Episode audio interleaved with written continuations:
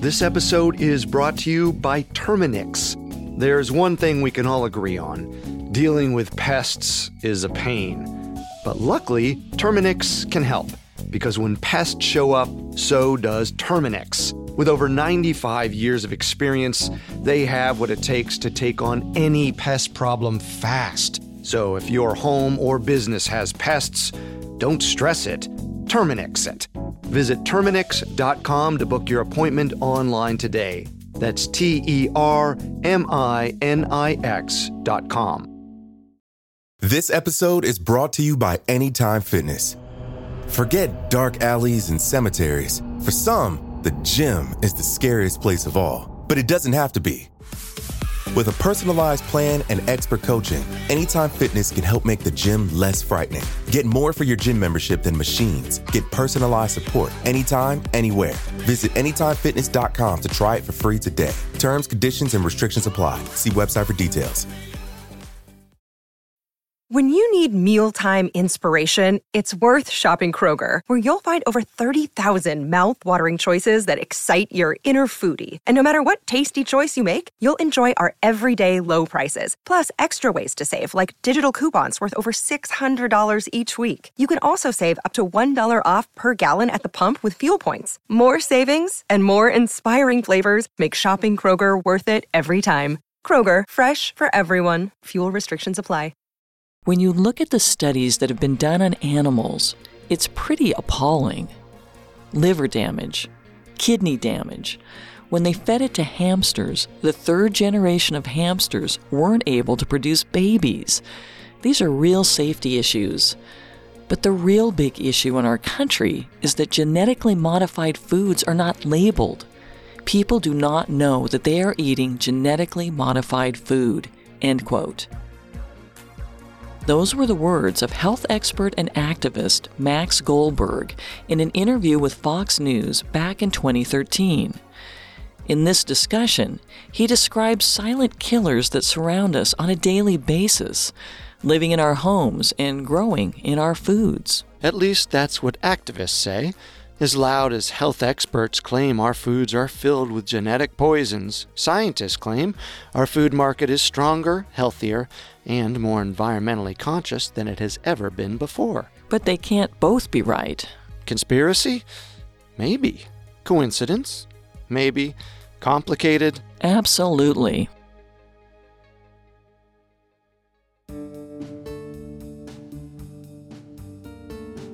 Welcome to Conspiracy Theories, the podcast where we dig into the complicated stories behind the world's most controversial events and search for the truth. If you want to listen to previous episodes, you can find them on your favorite podcast directory or on our website, parcast.com. And if you enjoy the show, don't forget to subscribe and leave a five star review.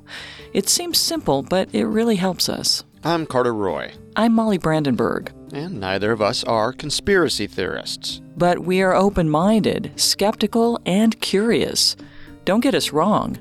Sometimes the official version is the truth. But sometimes it's not.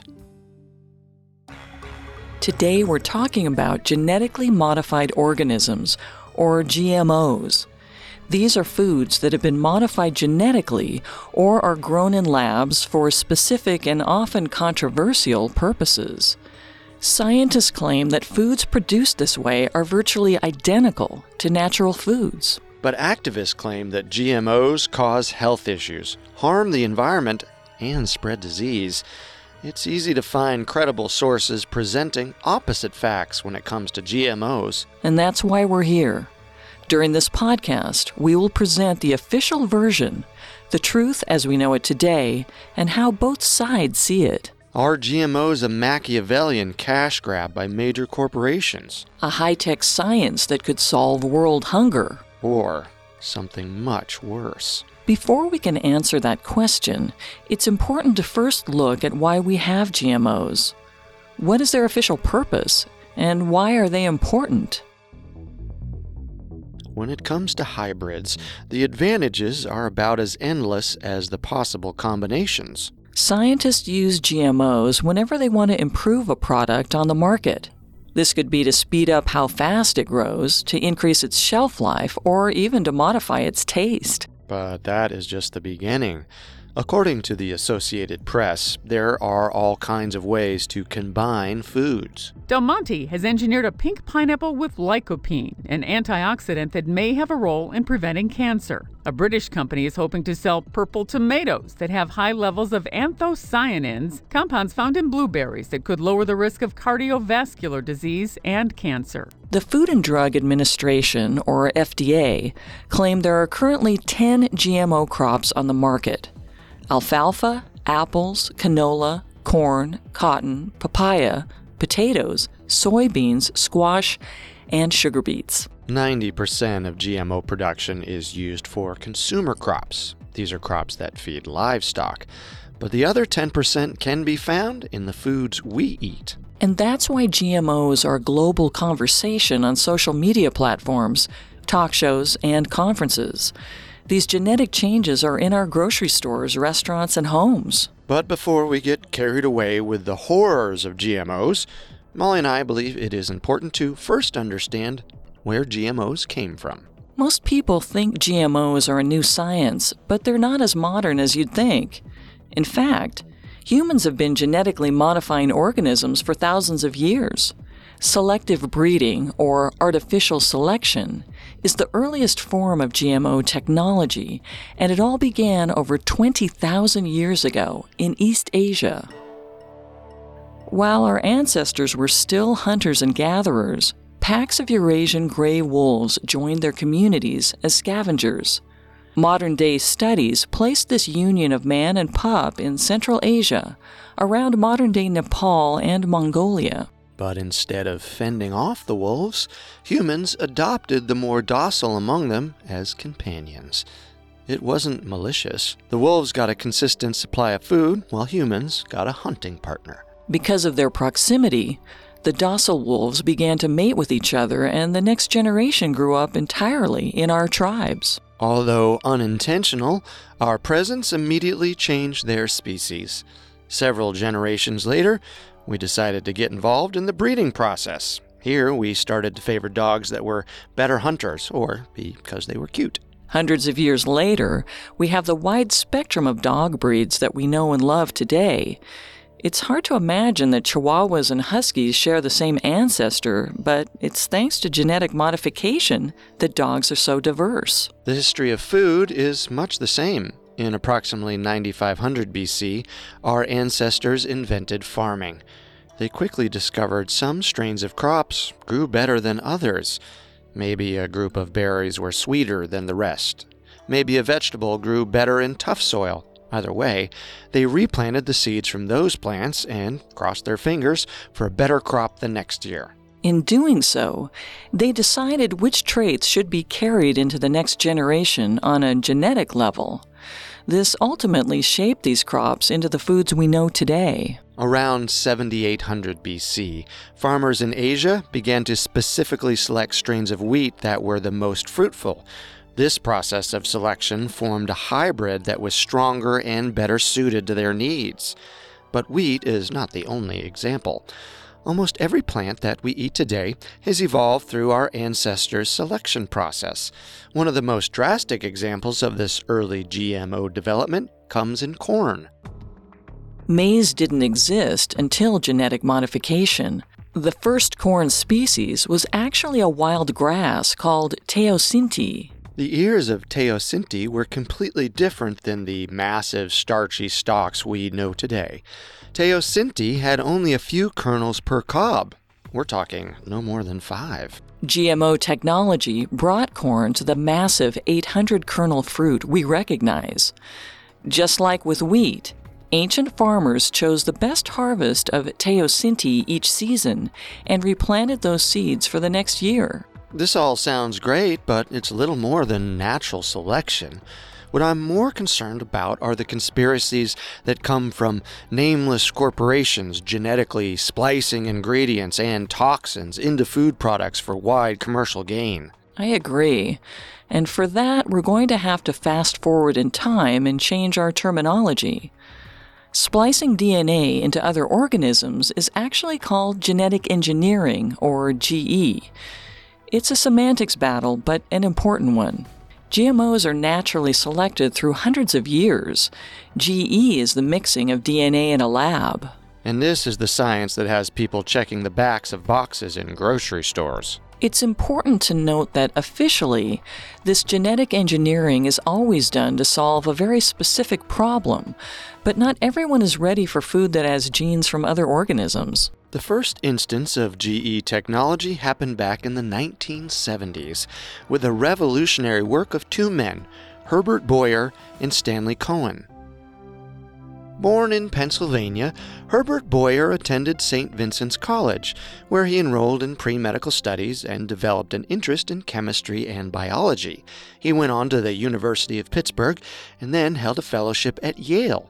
He was one of those eager students that couldn't get enough of school. He would spend hours in the laboratories of his youth, filling his mind with the studies of Johann Friedrich Miescher, the man behind the discovery of DNA. It's important to note that back in the 70s, the study of DNA was revolutionary, and any scientist working in this field had the potential to be a pioneer. In 1972, while Boyer was investigating the DNA of intestinal bacteria, he became one of those pioneers. Boyer noticed that the ends of DNA are not blunt, but staggered. They look like the edges of puzzle pieces.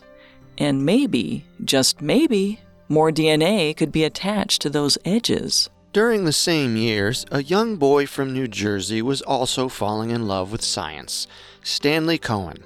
Like Boyer, Cohen had a love for genetics and a drive for new frontiers in science. He attended Rutgers University, the University of Pennsylvania, and ultimately the Albert Einstein College of Medicine, where he taught for many years. Cohen loved teaching, but he also found time for his own research on DNA. Our story really begins in Hawaii at a U.S. Japanese conference on plasmids. It was here that these two geniuses met and ultimately shaped the face of modern genetic science. Boyer and Cohen were both presenting at the conference when their research caught each other's attention. They agreed to meet and, over late night sandwiches, began to talk. The most daring question of their conversation was this Is it possible to change the DNA of an organism on a genetic level? To change it so completely that it carries that DNA down to the next generation? It was a question that needed an answer. And that same year, Cohen and Boyer began to work together, sharing notes and flying bacterium back and forth across the country. Focusing on E. coli, their goal was to genetically modify a strain of bacterium to make it resistant to an antibiotic, tetracycline. Bacterium are known for acquiring antibodies, but this plasmid, PSC 101, had no business being in this particular bacterium, which is why E. coli was not naturally resistant to tetracycline. It was a little bit like building a ladder. Cohen and Boyer broke off the end of the ladder and attached more rungs to make the ladder longer. The result was an extra long ladder with new DNA. It took months of trials, but in 1973, E. coli, made to acquire PSC 101, was able to resist the antibiotic tetracycline. This was huge. An organism had accepted new DNA. But the study wasn't over yet. Could they put a second antibiotic into this bacterium? Could DNA from two foreign antibiotics be shared? The result was another success. They mixed two different species of plasmids and proved that genetic material could be shared between species. This is starting to sound like science fiction. Mutant bacteria mixing species. That's exactly what the public thought.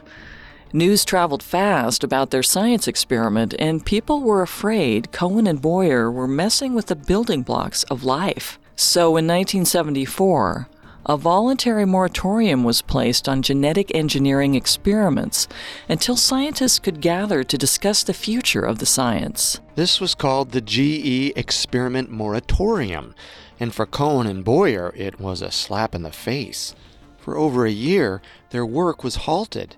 They didn't know if their work would be approved or if they would have to abandon their research altogether. So they waited and waited. In the meantime, scientists, lawyers, and government officials all gathered at the rocky shores of Asilomar State Beach to discuss this cutting edge technology called genetic engineering. For three days, the greatest minds in science and politics debated the potential benefits and threats of genetic engineering, its moral grounds, its social grounds, even its financial grounds. Was this new science ethical? Who should be given permission to study it? Did it deserve funding? After hours of debate and frustration, they came to an agreement. GE projects should be allowed to continue with certain guidelines, as long as safety and containment regulations were put into place to protect the public and mitigate the danger. Genetic engineering was a science worth pursuing. With that sentence, the era of genetic modification had begun and with it, the race for new GMOs. Cohen and Boyer returned to their work and continued to make advancements for genetically modified bacteria, but this was just the beginning for GMOs. A new trio would carry the science into the next chapter genetically engineered food. We'll return to our story in just a moment from the Parcast Network. This episode is brought to you by Terminix. Terminix can't help you solve the world's biggest mysteries or take on alien life, at least, not the ones you're thinking of, but they can help take care of pesky invaders in your home, like the ants in your kitchen, the roaches under your sink, and the termites in the walls. Because when pests show up, so does Terminix. No matter what type of bug it is, they can Terminix it fast with personalized pest care that puts you in control. And with over 95 years of experience, it's no wonder they're trusted by homes and businesses everywhere. So if you have a pest problem, don't stress it. Terminix it. Visit Terminix.com to book your appointment online today. That's T E R M I N I X.com eBay Motors is here for the ride. With over 122 million parts, you can make sure your number one ride or die stays running smoothly. Brake kits, LED headlights, bumpers, whatever your baby needs, eBay Motors has it. And with eBay Guaranteed Fit, it's guaranteed to fit your ride the first time, every time. Plus, at these prices, you're burning rubber, not cash. Keep your ride or die alive at ebaymotors.com. Eligible items only, exclusions apply. And now let's continue our story. While Cohen and Boyer were shocking the world with their mutant bacterium, two Brits and a Midwesterner were learning as much as they could about plant growth. Michael W. Bevan, Richard B. Flavell, and Mary Dell Chilton met doing postdoctoral research at Washington University in St. Louis in 1979 and developed a strong bond over their passion for the frontier of genetic modification. Cohen and Boyer were the talk of the town, but this trio wondered if the same genetic engineering principles could be applied to plants. Specifically, tobacco plants. Bevan, Flavell, and Chilton wanted to modify a plot of tobacco plants to make them resistant to agrobacterium, a bacterium known for spreading diseases in plants. Working internationally, Bevan, Flavell, and Chilton bought tobacco fields in America and in France and began to modify the DNA of their plants. They were not cross-breeding plants, but altering the DNA, just like Cohen and Boyer had done. It was a gamble. Never before had a hybrid experiment been performed at this level. It could have been a waste of time and money. But it wasn't. In 1982, Bevan, Flavell, and Chilton successfully engineered a tobacco plant that was resistant to agrobacterium. And the first genetically engineered crop was born. By modern definitions, yes. Once again, to scientists, this is a little more than favoring a specific gene. They would be able to do this naturally if they spent hundreds of years crossbreeding plants with the desired traits and mutations. New genetic engineering was simply speeding up the evolutionary clock to yield a specific result. But the rest of the world didn't see it this way. They saw scientists riddled with delusions of grandeur, playing God, and meddling with life. Many people still see GMOs this way today. Regardless, the science world exploded. Hybridization was possible, genetic engineering was possible. What came next was an invention that is still being used today. An invention that made genetic engineering as fast as pulling a trigger. In 1983, John C. Sanford invented the gene gun. As the name would suggest, it was a gun that blasted genetic information into plant cells. It was a lot like a shotgun. Plant cells would be fixed in a vacuum and then shot with DNA until they had enough material to pass it down to the next generation. But the most interesting ingredient to this transfer was the carrying substance. Sanford needed a heavy material that would act as a bullet for the genetic material.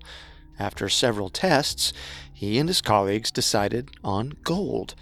Gold particles were covered with genetic material and shot at plant cells at high speeds. So, our success in genetic engineering can be attributed in part to plant cells being blasted like a shotgun with gold particles. Mm-hmm. By a young Earth creationist. As it turns out, apart from being a genetic scientist, Sanford was also a vocal young Earth creationist. This is the religious belief held by some Christians that the universe was created less than 10,000 years ago by a divine figure. Because this belief contradicts evolution, many activists and even fellow scientists criticize Sanford's authority as a genetic engineer. They believed one couldn't understand the future of genetics without understanding their past and how life evolved. Regardless, genetic engineering was only growing in popularity and productivity. And it was only a few years later that the first commercial GMO was released to the public. If you're wondering where the national discussion on GMOs began, where talk shows and social media posts got their cannon fodder, it was the release of this fruit that changed the public perception of GMOs forever. It was here that the battle of organic versus GMO really began. And it has everything to do with a tomato the Flavr Savr tomato. When you think of horror stories of strange modified fruits being snuck into grocery stores and hidden as silent killers alongside normal fruits, the Flavr Savr tomato is the textbook. The idea behind the Flavr Savr tomato was an innocent one. The Davis, California company, Calgene, wanted a tomato that would stay on the shelf longer. Without getting too technical, there are enzymes in fruits that cause their skins to break down and rot. The dream with the Flavr Savr was to create a tomato that resisted those enzymes and ripened perfectly as you brought it home. They didn't have the technology to completely remove the enzymes, so reducing them was the team's best option. Now, in order for a product like this to make it to the market, it has to be approved by a variety of agencies, the largest being the FDA. Mentioned before, the FDA is the authority that approves all the food products in the United States. The Flavr Savr tomato was submitted to the FDA in 1992, and it was approved for distribution and consumption in 1994. But here is where it gets weird. The average amount of time for a food or drug to be approved through the FDA is 10 years. The Flavr Savr tomato was sent out in just two. That's really fast. It gets stranger. The Flavr Savr tomato was Calgene's premier crop. They spent millions of dollars in development, but after three years, they immediately halted all production and the tomato vanished forever. Calgene claims this was because the production cost of the tomato was too high for the company to maintain. But the tomato was attracting a profit and an interest with the public. That doesn't make sense. It doesn't, but that is the official story. The only other explanation comes with the involvement of a larger biotech company called Monsanto. The same year the Flavr Savr tomato was released to the public, Monsanto started to buy Calgene one share at a time, slowly swallowing up the small Californian company. Three years later, just as Monsanto bought the final share of Calgene, the Flavr Savr tomato disappeared. Monsanto claims the failure of the Flavr Savr tomato was a result of Calgene's inexperience in business. But Calgene was founded in 1901 with a long history of biotechnology. It was hardly a greenhorn company. This disconnect in facts is just the start to the controversy that is Monsanto. Founded in 1901 by John Francis Queeny, the St. Louis company started as a chemical company before World War II. They were one of the companies that produced Agent Orange and its main poison, dioxin. They were also behind the distribution of aspartame sweetener, which has been linked with cancer. Being associated with cancer was bad for business, so in the 90s, Monsanto washed its hands of chemicals and plastics and switched over to seed companies and biotech research. A few years later, in 1994, they released their first GMO, the Roundup Ready soybean. This was a soybean that was genetically engineered to resist the pesticide Roundup. The benefit to this GMO was farmers could spray Roundup over their crops, and only the weeds would die. Roundup is a deadly poison that kills all kinds of plants, but this new soybean could grow right through the pesticides and produce crops. This is when things turned for the worse. In 1996, England had just survived the mad cow disease epidemic and was very skeptical of new foods in their market. That same year, an American crop from an ex chemical company was trying to spread genetically modified crops into their market. It was too much to ask. Although the European Union approved of GMOs in 1996, the public did not share their trust. European tabloids and chain grocery stores printed stories about these American GMOs, or Frankenfoods as they called them. They presented them as monstrous American products, defaced in laboratories and filled with viruses.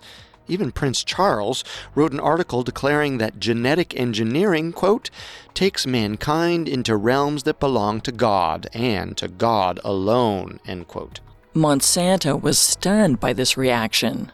So, in an attempt to stop the Frankenfood message, Monsanto funded a $1.6 million ad campaign to run through Europe. The campaign was a pro GMO message calling for open mindedness about GMOs. But Europe didn't see it that way. They saw Monsanto's ad show as tasteless American propaganda. Monsanto tried to negotiate with stakeholders in Europe to neutralize the bad press, but the damage was done. By 1998, the hate for Monsanto had spread back to America and around the globe. Environmental groups pinned Monsanto as the face of evil corporate America. In the years that have followed, the public's relationship with Monsanto has only worsened. Becoming a catch all for conspiracies and mistakes, Monsanto remains a prime target for the non GMO movement today. But that was the 1990s. The 21st century has seen a wild evolution in GMO technology.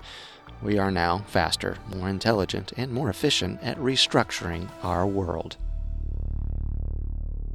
It would be impossible to talk about 21st century GMOs without mentioning the controversial work of Gilles Eric Seralini. Still alive today, Seralini is a French molecular biologist, political advisor, and face of the current non GMO movement. Born in Algeria in 1960, he grew up during the Algerian War of Independence.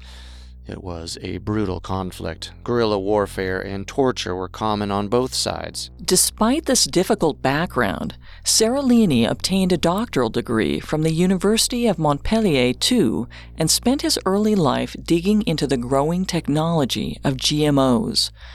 But it wasn't until 2012 that he ran a test that shocked the world. Seralini was concerned that major corporations like Monsanto were not considering the dangers of this new science and feared that GMOs contained hidden toxins. So he built a very simple test with rats. One group of rats he fed GM corn seed, while the other was fed non GM corn seed. The results were staggering. In the GM food group, 50% of the males and 70% of the females died prematurely of cancer, whereas only 30% of males and 20% of females died in the non GM food group. The public reacted violently. Facebook groups, talk shows, protests.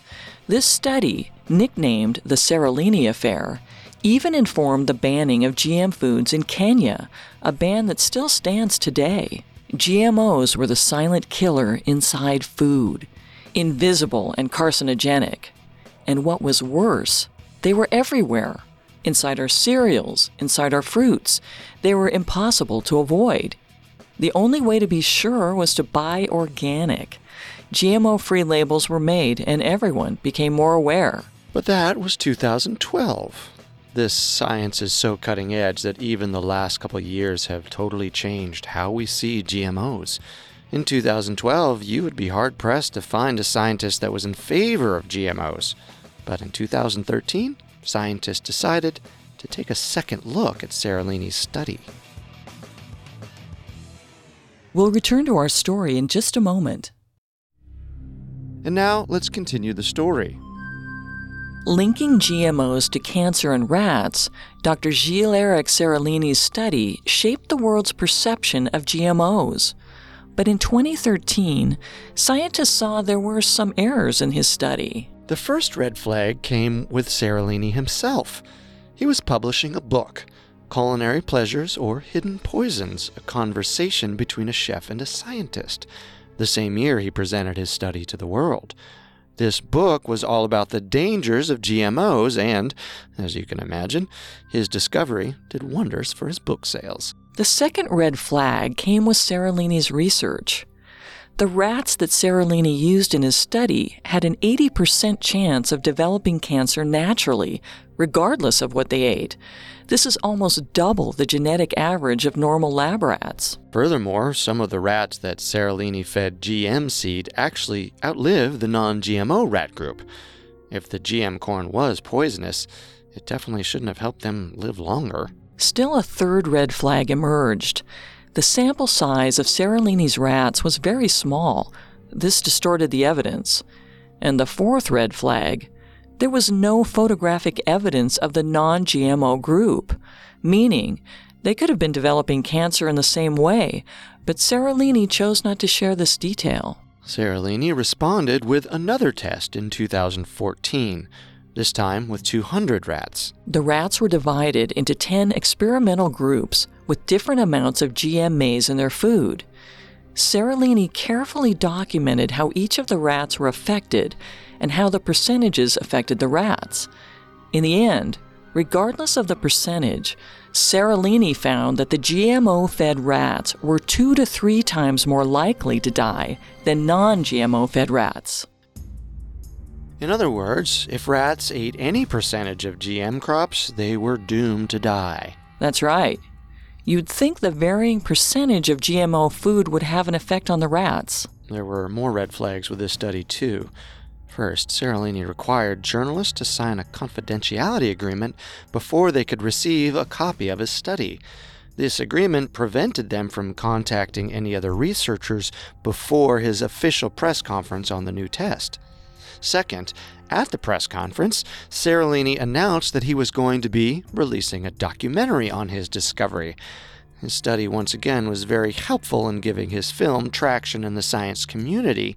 He seemed credible because he was a published scientist with a strong education behind him. That said, since Seralini's study, no other team of scientists across the globe have been able to replicate his findings.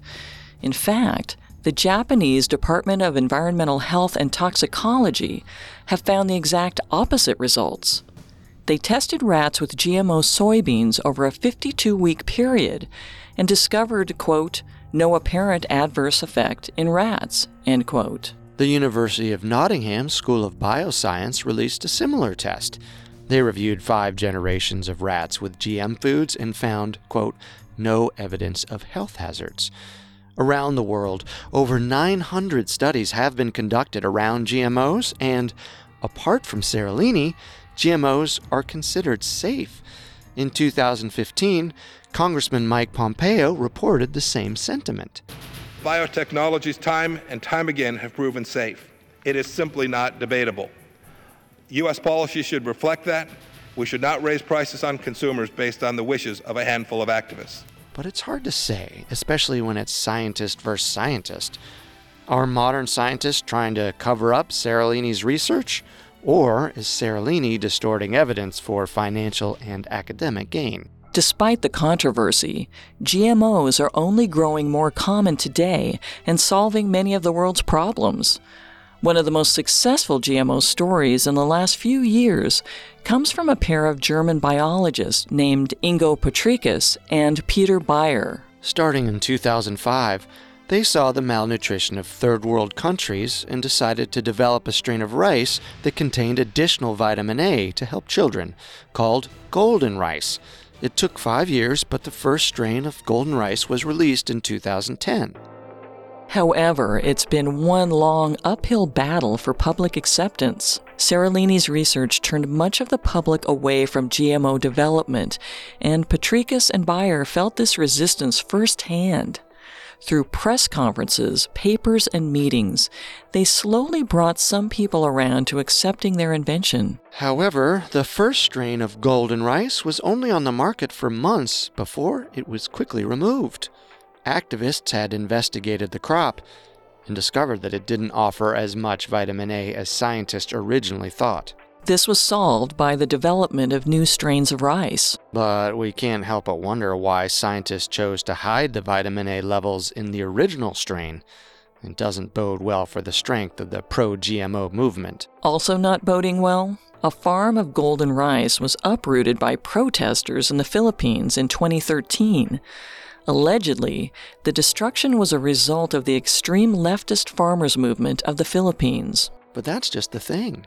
It was allegedly caused by the farmers' movement. The only proof comes from the British author and journalist Mark Lynas, a known supporter of GMOs.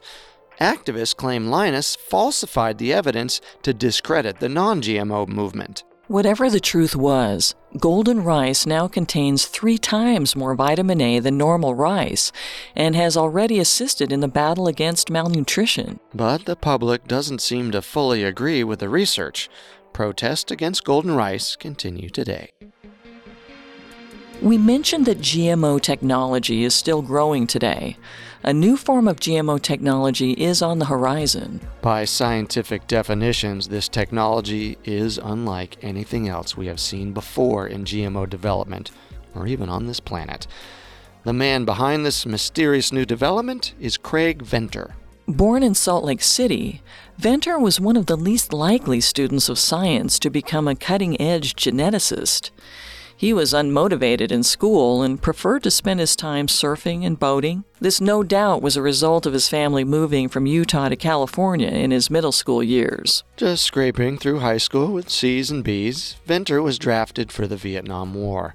He was enlisted by the Navy and he worked in the intensive care ward of a field hospital.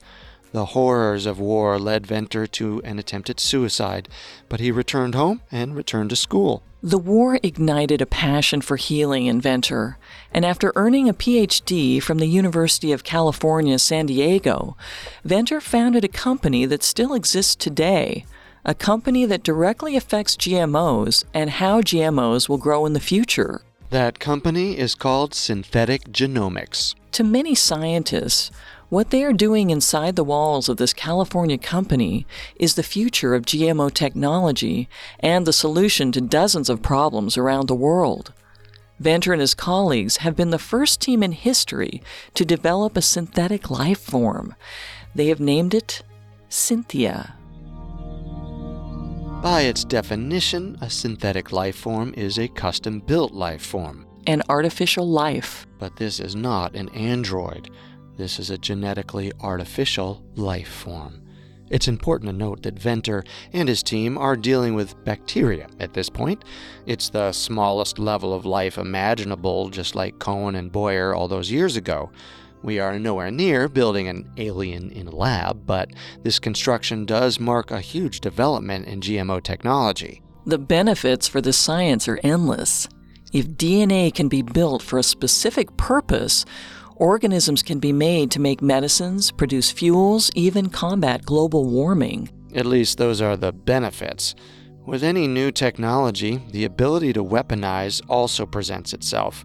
and there is good reason to keep an eye on the J. Craig Venter Institute as they step into the future of synthetic life. To us, the idea of artificial life sounds more like science fiction than genetics, but it is the future of GMOs. At least one of the futures. We want to leave you with one last innovation in GMO technology that is happening today, even as you're listening to this podcast. It's a growing technology that shakes the foundation of many moral institutions and shatters comfort zones. We are talking about human hybridizations. Called chimeric research, this last vision of GMOs started from the University of California, Davis, back in 2016. They wanted to see if human and pig cells could be mixed. The goal was to create more organs on the market for organ donors. They spliced DNA to convert pig organs into human ones. The results of the research have yet to be revealed to the public, but in 2018, Stanford University began a similar experiment with sheep cells. We'll hear the results of both these experiments as early as 2019. For the listener's comfort, this is just an initial study. Once again, scientists are nowhere near growing a living, breathing chimera in a lab, but artificial life and chimeric research are the frontiers scientists are currently pursuing. As you can imagine, with such a wild history and even wilder future, countless conspiracy theories surround this new technology. To go through each of them in detail would take hours, but we have selected three to investigate next week. Conspiracy theory number one massive biotech companies like Monsanto are putting dangerous and even mind altering products on the market for unsuspecting consumers to digest. Conspiracy theory number two modern scientists are distorting facts and studies to silence the discoveries of Seralini and other non GMO activists. Conspiracy theory number three the organisms scientists are modifying are causing major environmental damage and spreading viruses around the planet. This last theory is the most controversial, with superbugs like the Africanized bee and the Zika virus currently alive and well today. As with this episode, we will present both sides of the argument, but next week we will dive a little deeper to see how fast facts can become fiction. For as strange as the history of GMOs has been, the theories that fill the gaps are even stranger.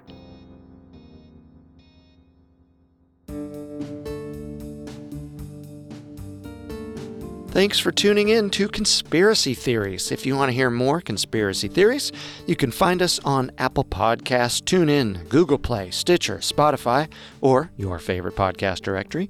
If you like what you hear, please leave a five star review. It seems simple, but it really helps our show. Tell us your favorite conspiracy theories on Facebook and Instagram at Parcast, and on Twitter at Parcast Network. Join us next week for more conspiracy theories. Until then, remember, the truth isn't always the best story. And the official story isn't always the truth. Conspiracy Theories was created by Max Cutler, is a production of Cutler Media, and is part of the Parcast Network.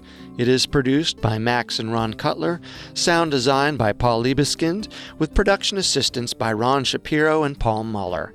Additional production assistance by Maggie Admire and Carly Madden. Conspiracy Theories is written by Michael Herman and stars Molly Brandenburg and Carter Roy.